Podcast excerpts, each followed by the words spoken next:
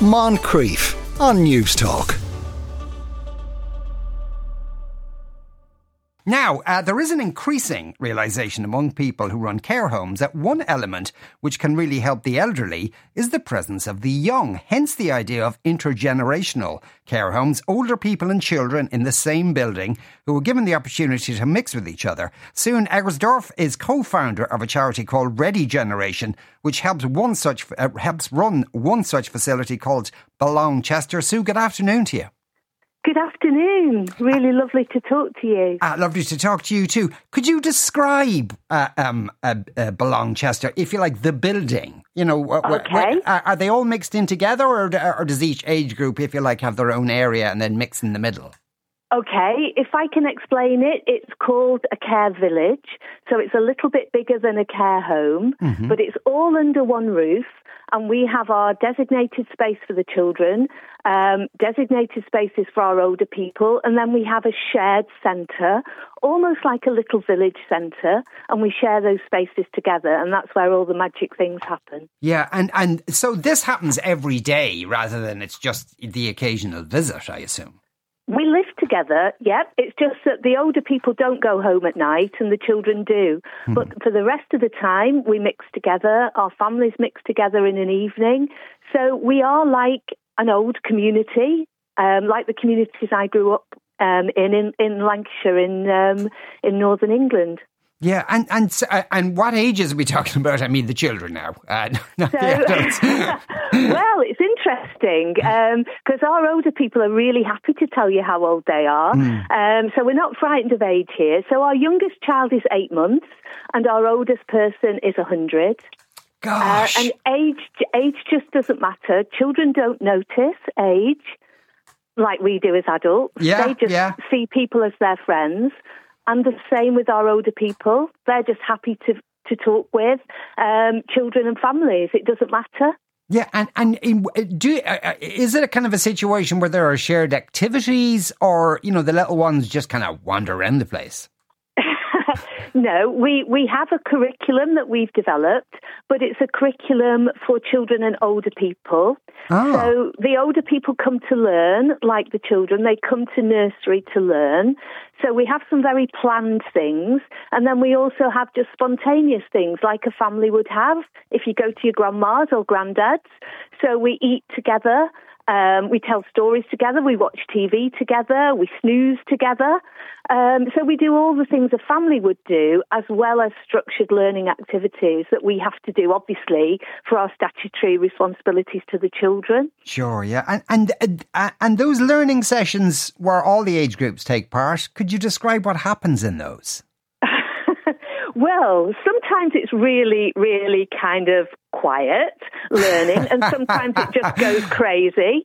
But I'll give you an example. We've got an old guy, we were, we were learning about penguins in nursery and we had a, an old guy that disappeared from the session and he brought down his family's collection of penguins. He had a, over a hundred wooden and, um, and metal and all sorts of penguins and that just took the learning to another level. We just spent all the day sorting through these gorgeous little penguins that brought, brought the, ch- the children children's learning to life, really. Oh, God. And, and did they make friends with each other?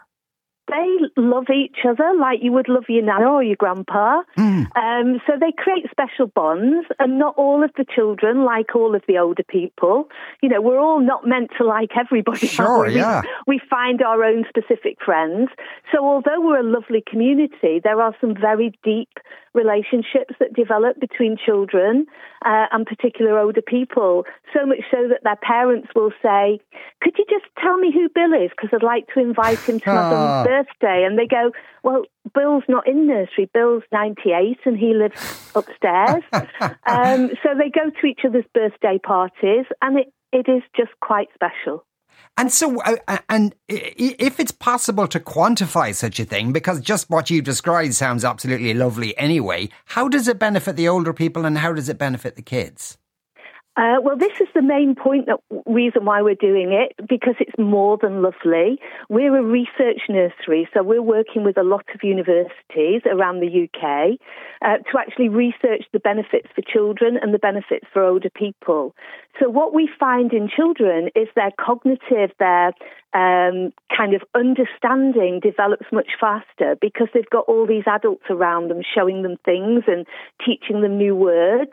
So they learn much faster. And our older people that may be at a stage of cognitive decline, we're able to kind of halt that decline a little bit because we're involving them in living and exciting things and, you know, they have a sense of purpose. And one thing I've learned um, is that our older people will not let children down. If they say they're going to come and help, they're there, they're waiting. Yeah. And that's just wonderful for children to have uh, a circle of caring adults around them. Yeah. Well, that's interesting. So they help as well in, in that oh, wipe yeah, up messes them, and that kind of yeah. stuff. They're teachers. We make them teach. So we say, we're really busy. We really need your help. We need you to be an educator. So we have our older people plan lessons for the children and teach them alongside us. Oh, so gosh, yeah. teach them their numbers and their letters and about the world and the places that, you know, older people have lived amazing lives. And so they've got amazing stories. So we don't need storybooks. We've got ready made storytellers. Yeah. Are there many intergenerational centres in the UK? It's really growing. But I think the difference with ours is uh, a lot of them are co-located, so it may be a nursery in the grounds of a care home. Mm. We're actually living together under the same roof, so we've got much um, much more immediate access to each other. Um, so there are lots that are co-located, but not so many that are integrated. Yeah, and and was that did that when you were first setting it up? Did that present difficulties for you? Did the authorities want to view it as two different places, if you know what I mean? Yeah, I mean we're under two uh, separate inspection regimes. So the Older People's uh, Quality Care Commission, and we're under the Ofsted regulations. And there were lots of concerns from those regulators about safeguarding is an obvious one. Mm infection control because this was just after COVID. Um, and we've actually proved over two years that well managed, those things don't need to be barriers. That they have to be thought about, and we've got to be sensible about it, but they don't need to be things that stop people from connecting with each other. Yeah, because walking down the street, uh, uh, many of those concerns are there anyway. Uh, no, yeah, no, yeah, no matter what age sensible. We don't take a poorly child to see a poorly older person. That would Mm. be silly. Yeah. Um, so we are really careful. Um, but the benefits, I say, let's think about the risk benefits rather than the, you know, the worries around risk. Yeah.